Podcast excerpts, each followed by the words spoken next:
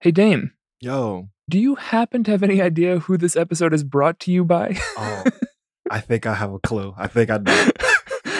this episode of Ergo is brought to you by Overcast, an independent podcast app that embraces the open world of podcasting instead of locking it down.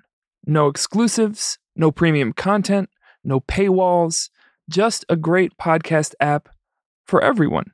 And if you know Ergo, we love independent and we love shit not being locked down. So So go ahead and get Overcast for free on the App Store. Hey, we are back with this special edition Chicago Torture Justice Anniversary Suite. We have another very special episode up for you where you will be able to listen to the maker sessions with the Chicago Torture Justice Memorial. Some really dynamic people in there, including Anthony Holmes, Lisa Lee, Alice Kim, and so many others who have been working on this torture memorial project that is not only important for the city of Chicago, but for our entire world and understanding what liberatory justice and repair and politicized healing can look like.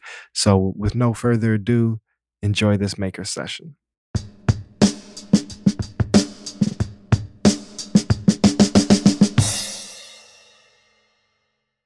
Welcome, friends. Good evening. My name is Lisa Lee. I want to begin first with a land recognition. And I live in Chicago, a city whose name is derived from the Algonquian name, which means river with shores lined with wild leeks. Chicago is home to many indigenous nations, including the Three Fires Confederacy, the Ojibwe, the Odawa, and the Potawatomi people. Following the settler violence culminating in the Black Hawk War of 1832 and the 1833 Treaty of Chicago, many indigenous people were forcibly removed from these territories or killed. Over a century later, under a different set of government policies called the Indian Relocation Act of 1956, many indigenous nations found themselves once again coerced to move, but this time back to the urban centers where their ancestors were originally dispossessed. Chicago has the largest urban Native population in the United States, with more than 65,000 Native Americans in the greater metropolitan area. As a cultural activist, I strive to remember and understand this violent history and honor this place we inhabit and to recognize the indigenous people who have stewarded the land that we occupy in Illinois. Yvonne, take it. Yeah. Thank you, Lisa. And you know, the land acknowledgement is just another reminder that across the United States, people have been reevaluating what this country stands for. And part of that is the demand to dismantle symbols and monuments that perpetuate legacies of white supremacy and colonialism.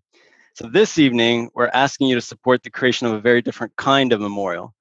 Chicago Torture Justice Memorials has been active since 2011, working for justice with survivors of police torture, their families, and the community to demand accountability for police torture by the Chicago Police Department. CTJM was built on decades of organizing by survivors and family members and was instrumental bringing together a grassroots coalition that pushed the city to pass historic reparations legislation on May 6, 2015 the first time in the history of the United States that a major municipality has provided reparations for racially motivated state violence. The reparations legislation is a comprehensive form of repair, used financial compensation, education, and memorialization to challenge racial injustice and to support survivors of police violence. However, the last piece of the reparations legislation, the memorial, remains unfulfilled. And thank you again, everyone, for being here tonight. You could have been anywhere in the virtual world, but you're here with us tonight, and we appreciate you. Today, we are launching a funding campaign on the sixth anniversary of the passing of the Reparations Ordinance. Our call to action is for you to help make this memorial reality.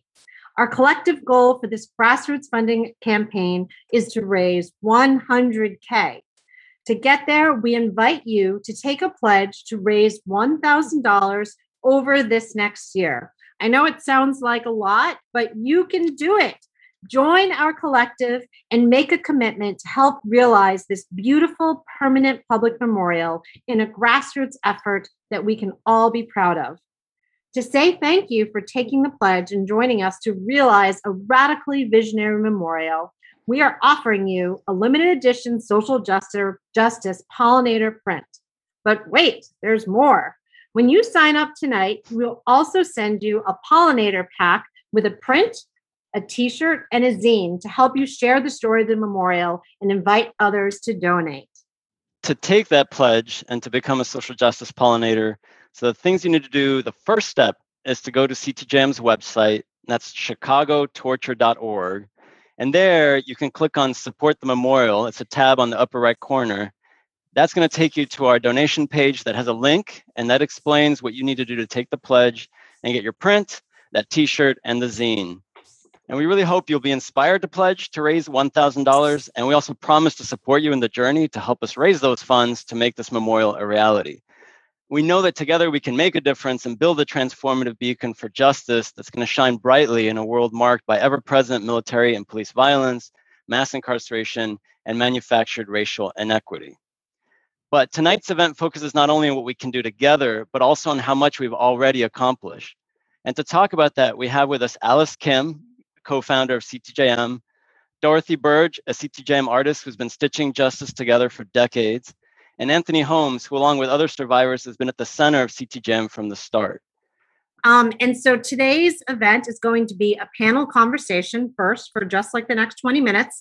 And then you're going to break out into one of five beautiful breakout rooms. But now we're going to go to our amazing panel of activists and organizers and just brilliantly luminescent people who you're going to hear from tonight. But Alice, let's turn to you first. It is extraordinary that this movement had an art exhibition as one of the catalysts for historic reparations. And I would love for you to share with us how that idea came about and also if there's any hesitancy in turning to art. Thanks so much for that question, Yvonne. Thanks, Lisa, for co moderating this. And I also just want to put a shout out to Gina, Michelle, and also Vidran for doing all the behind the scenes work um, around this. So um, amazing. I know that how kind of all that it takes to organize um, a Zoom event. Um, and also great to see everybody here on the Zoom. It's great to see some faces that we know um, and recognize who have been along with us for the long haul, and also to see um, some some new faces as well. Um, so I'm really uh, glad that you asked that question and that this panel is um, focused on the memorial um, and that we're going back and taking a look back at how it how this kind of phase of the struggle got started because it's not something that we often talk about how art making you know turned into a movement for for reparations. And um, I'll say that it was inspired by another public art project, right? All good things come from other things. And um, it was inspired by another public art project called Three Acres on the Lake. Um, that was organized by um, Laurie Palmer, who is an artist we all um, admire and love. Um, she's now in California. Um, but she had done this art project um, at the time, and it was calling for speculative proposals, right? It was speculative proposals for how to use um, uh, uh, acres, three acres of undeveloped land um, to honor Jean Baptiste Dusable, who was really, you know, the, the founder um, of Chicago. At the time, I think the city had similarly promised to dedicate and commemorate Dusable um, and didn't make good on its promise then. So I guess in some ways history is repeating itself. Um, you know, so Laurie Palmer had this idea of using art and putting out this call, inviting anyone and everyone um, to submit their speculative proposal proposals for how these three acres could be used, how um, people wanted to commemorate um, Dusable. Um, and uh, it was around that time that we also had the remarkable um, conviction, um, prosecution and conviction of John Burge. So Joey Mogul, who is a co-founder um, of Chicago Torture Justice Memorials, um, this art exhibition was actually her brainchild, right? So she had seen this um, Laurie Palmer's exhibition and started thinking, you know, we desperately needed a new way into um, this struggle. many of us have been fighting for decades, right? Right? Calling for the prosecution of John Burge. Our slogan back in the day was jail John Burge, right? And here we were in this moment where finally, after decades of struggle, that John Burge um, had been prosecuted and convicted, um, sentenced to four and a half years. Um, this was remarkable, but we were also left with this glaring reality that survivors like Anthony Holmes, um, like Greg Banks, were still left with the trauma of torture. Uh, people were, were still struggling to make ends meet. So we really needed a new way to, to enter um, into this struggle, to build momentum around this struggle. And um, you know, Joey, I think it was in the living room at some party, proposed to Laurie and um, Amy Partridge and some others. What about doing something like this um, around a memorial for Burge torture um, survivors?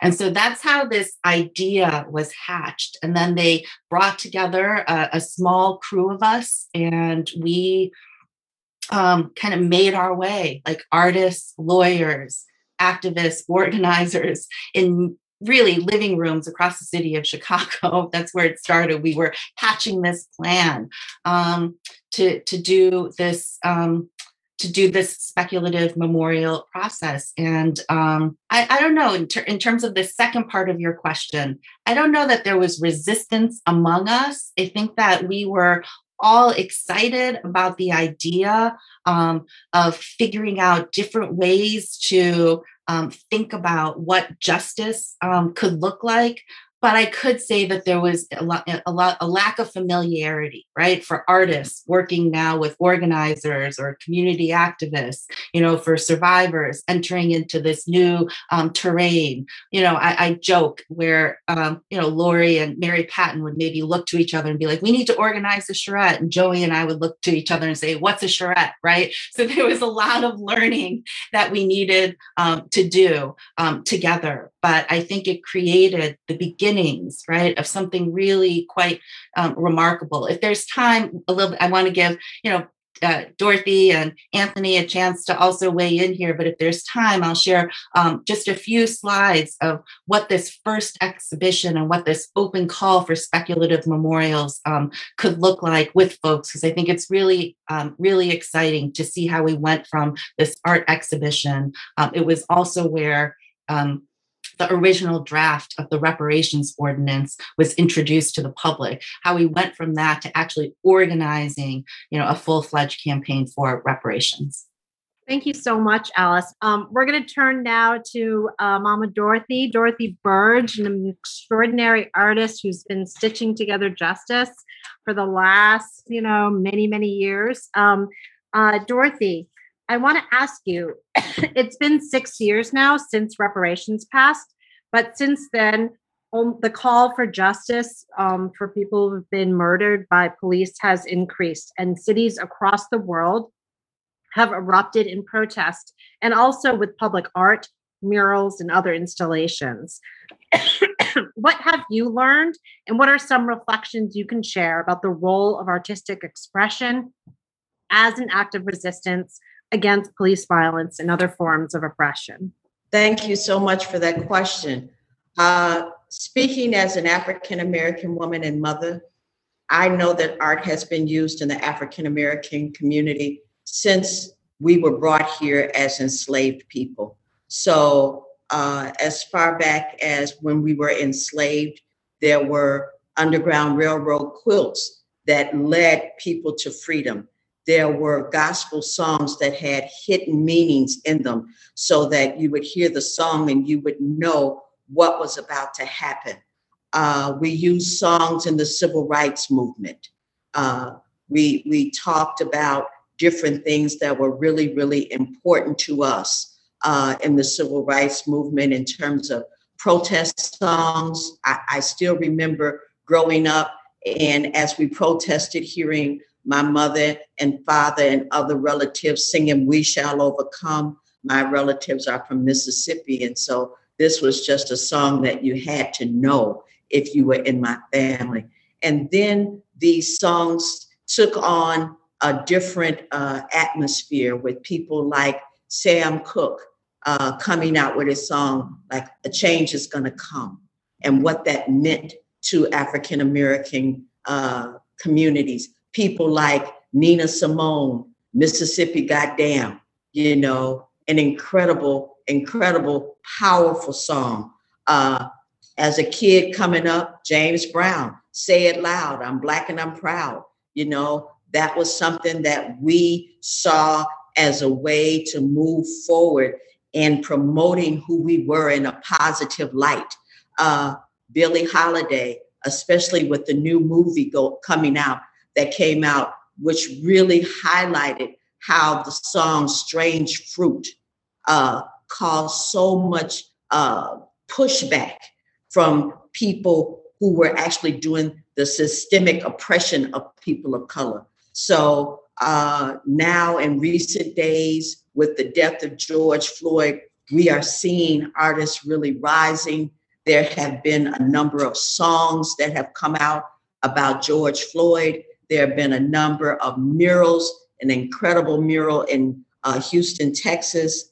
Uh, there are people who are doing portraits not of just George Floyd, but people like Breonna Taylor and Ahmaud Arbery. Uh, and there, there was one uh, one that really like touched me, where the artist did portraits of folks and then surrounded them by wreaths, and, and the wreaths were just so so incredible.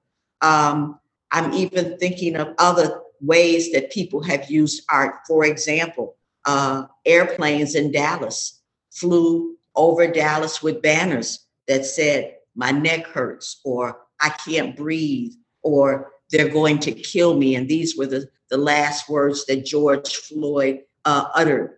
And so, um, Black Lives Matter Plaza in Washington, D.C., the fact that they renamed the plaza and that they did a street mural so that anyone from a higher level than street level could actually see that Black Lives Matter in Washington, D.C. And I thought that was really, really powerful, just as I think that it is as powerful as the art that's happening here in Chicago, where they did several Black Lives Matter murals, uh, one in Uptown, one in South Shore.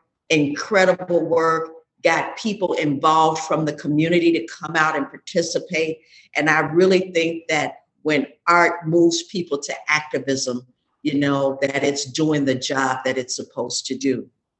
Thank you so much, Dorothy. It's uh, always amazing to to to hear you, um, to learn from you, and for to to participate in you with you in making that art, and you know, bringing struggle and joy together to try and move forward and making change.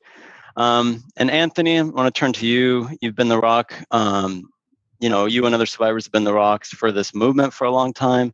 And as you know, there's this nationwide conversation happening now about monuments, about memorials, and we're in the midst of a historical reckoning, including here in Chicago. So I wanted you to have the opportunity to, to speak on, for you, what makes this memorial important and special. When I got caught up with Burge and others like me, because we was black, you know, and Daley had sent up message out saying he wanted all, you know, all the gang bangers and whatever off the street, you know, which was I was out there doing it. You know, I wasn't a good guy, I wasn't a bad guy. But the thing was Burge come with a different tactic technicality on us. And what he did was he just snatched us off the street, you know, whether we did the case or not, it didn't matter. And what really hurted all us was didn't nobody believe us. And we was trying to tell them all the time, you know, you know, this ain't my crime but they didn't care. Went to the courts, you know I'm saying? We got convicted. You know, I can only speak for myself, but uh, the good thing about what happened with me was I told my told uh, two lawyers that I had at the time on some other cases, and uh, they you know they helped me through the case, you know, and everything. But the sad part was by not believing they were so inclined on Burge and what he was doing, and so they get they convicted us off from from the lower courts to the upper courts, and finally I ended up going to penitentiary for 31 years. But the sad part about all that is is that you know I was you know I, I couldn't believe what was really happening because of the fact that there was so much going on. And I thought I was the only one like that, but it's come to find out it was more of us. You know, it was a whole lot of us at the time. And a lot of my friends too, you know, they got caught up. But my issue is is that if people had a took time to understand instead of you know believe so hardly in the police at the time, we, we, we wouldn't have never been in that position. But you know, back then, you know, they, the blacks didn't have a chance no way. So yeah. we went on, you know, we went to the penitentiary. But now that I came home, we've been trying to, you know, the, the memorial and all this, you know, to come about.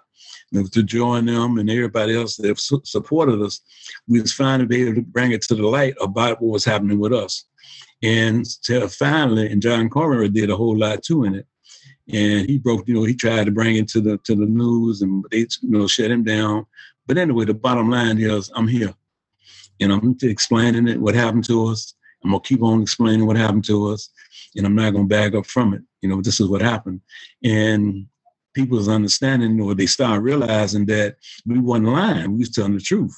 Because a lot of incidents came out like the uh, like uh Wilson brothers, you know, they laid there, and that's what broke the case. You know, the doctor in the, in the hospital, uh, you know, he refused to accept them, you know, and uh, Cermak, he refused to accept them because they were so uh, brutalized, you know what I'm saying? And then that's when everything, that was the, that was the domino effect. And it started going all through and they started realizing that not only was we telling the truth, but this is what really happened. So the memorial with with us is is that it's it's it represents us. It represents all the ones that was suffered, all the ones you know, that, and even the ones that's in past, or the ones that might have got killed by Burge, and we don't know. But the bottom line is that we, in turn, we here to let y'all know what happened to us. We're gonna keep on letting y'all know, and that's what the memorial is all about. And that's why we so strongly, you know, and behind it because of the fact that you know, for ain't no amount of money can bring back, you know, the time we did or, you know, the families and members that we done lost. But it'll show that not only in, in our history, but it'll show all through history from now on that this is what took place with us and it's going to keep on showing because each one of us, you know, we feel it. We we got to live through it. We go through the same changes each and every day, but we never get rid of the pain that's in us. But we learn how to deal with it and then understand it because there's so much other pain going on around us. And when you see people getting killed, you know, and the police started walking away from it because they don't care. They you know use kill shots instead of shooting a person in the leg or wounding and stuff. They don't do that. They shoot for kill, and that's what's going on. But the bottom line is what people got to understand is this here: the memorial that we're trying to get built is about what's happening to blacks, brown skin, everybody. You know, what I'm saying so they'll see what's going on instead of having these statues of about uh, uh, racial uh, people that they slaves and all that. You know what I'm saying? Yeah, they, that's that's true too. But they didn't want to, they didn't want us to see that. But now it's coming out. So ours is like, you know, it's showing that all through history how blacks been misused and brown people been misused, and even Asian people that's coming over, they're being misused. So the thing too is that racism don't just stop with us. It, it keeps it grows, it grows from us and it's going to them, and now everybody feeling it. And a lot of people begin to get tired of it and they, they decide switch sides to protesters. But the memorial itself represent the wrongdoings that the Chicago police did to the, to all of us. And the only way we can keep it going is by putting that memorial up and make sure it stay up and permanent for people to know and understand and come to see. Thank you.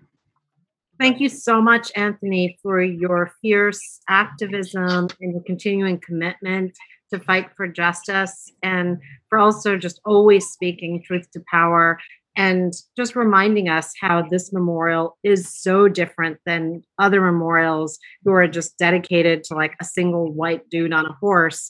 But it's not just only dedicated to you all but also the continuing movement and the fight and the struggle against state violence and against police violence and a place to gather and for all of us to build a better collective future. So we adore you are so inspired by you. Thank you for all of your work um, mm-hmm. all right. So, one last question, but I want to remind you all out there in the virtual Zoom world that there's going to be these fascinating breakouts that um, start in around three minutes. And um, you should be going up to the top and clicking on the little three dots and renaming yourself. One, if you want to join the writing workshop with Bill Ayers and Alice Kim. Two, if you want to make a quilt patch to send to an incarcerated survivor with the amazing Dorothy Burge. Three, if you want to make a protest poster with one of my favorite artists in the mm-hmm. world, and activist, Aaron Hughes. Or four, if you want to learn about teaching the reparations curriculum, which is so historic and incredible with Jen Johnson and Dave Stieber. So please make sure to rename yourself. And the last question that I have to all three of you, which is in a world with so much destruction and unmaking, we definitely value you, the makers and the creators. And we just want to know who are the makers and creators you are looking to now in these times when you need inspiration? Well, me, I look around and I see people like me, you know, like Joel, Flint, uh, everybody that's on that's a part of the, the torture survivors. You know what I'm saying? All of us. and we look for each other. But our support comes from y'all, you know, that the people that's around, people that can help us, the people that, you know, reach out to us and and willing to help and, and explain what's the situation we having. So I think you know in the past, you know, so much so much been happening. You know, it's, it's hard and it hurts because of the fact that ain't really nothing we can do about it except do the things we're doing now. And so I say everybody that's, that's you know that's trying to do something for the for the blacks, the browns, you know, all nationalities, and I think that's what that's what help us. You know, so you know, if it wasn't for God, we wouldn't be here. And and that's what and that's what I see. So, you know, with everybody that's that's you know here today, speaking and, and everything that needs to be did, continue to do so. Continue to keep on, you know, keep keep the faith with us, and we keep the faith with you and just do the things we need did help push it you know what i'm saying and that's and I'm, I'm to all of y'all, you know what I'm saying? I can't, it ain't no particular one, you know what I'm saying? There's so much, you know, I could speak of uh, Smokey Robinson, I could speak of um, Marvin Gaye, what's going on, you know what I'm saying? It's, it's so many, it's so many, it's so much, you know, it's so many, it's so much that, that go through us that we got, you know, that we thrive off of and keep us going. Martin Luther King, you know, everybody that's been tortured, everybody that's, you know, everybody lost people, family, you know what I'm saying, friends, through this, you know, this racism stuff, you know, and it seemed like it never gonna fade. And it seemed like they started putting their foot in the owners, you know what I'm saying? But each time we still here. And that's the key. We're gonna keep on being here because we know we come from a, a, race of people that's been pushed back, stepped on, you know, been through so much through the years, you know, and it's con- it's continued on. They refuse to give in to us, and so I say that them are the ones, the ones that's been suffered, the ones that's been passed, and the one that leave legacies like what we leaving, and that's what the memorial mean to us, and that's what it's all about. Thank you. Thanks, Anthony. All right, let's. We only have like thirty seconds, but quick, Alice Kim, who are you listening to? What are you reading? Tell us. Well, right now I'm reading and listening to um, the students in the think tank at uh, Stateville Prison. So uh, they're part of the Prison Neighborhood mm-hmm. Arts and Education Project, and um, they're participating in something called um, One Sentence a Day, right? Where they're essentially writing one sentence about their day each and every day. And these lines read like poetry, right? So I'm so inspired um, by them, you know, from people like De- Devon Terrell um, and uh, Raul Dorado and Joe Dole. So right now, they are my inspiration. Mm, awesome. Dorothy, what about you? Well, I'm inspired by my ancestors, and I come from a long line of people who were quilters and uh, still have some of those quilts. And I'm also really, really inspired by the young people who are continuing the fight. The Let Us Breathe Collective, We Charge Genocide, BYP 100, Black Lives Matter, Assata's Daughters. All of these organizations are very, very powerful and very, very inspirational. Thank you, Dorothy the one last thing that we really want to do, besides thanking you all for being here tonight and for the, all the work that you do to create justice in the world, we really want to invite you to join us in this grassroots effort to help build the memorial. We're really excited to announce that just this last week, we got a $500,000 grant and award to help build the memorial. Woo! Yeah.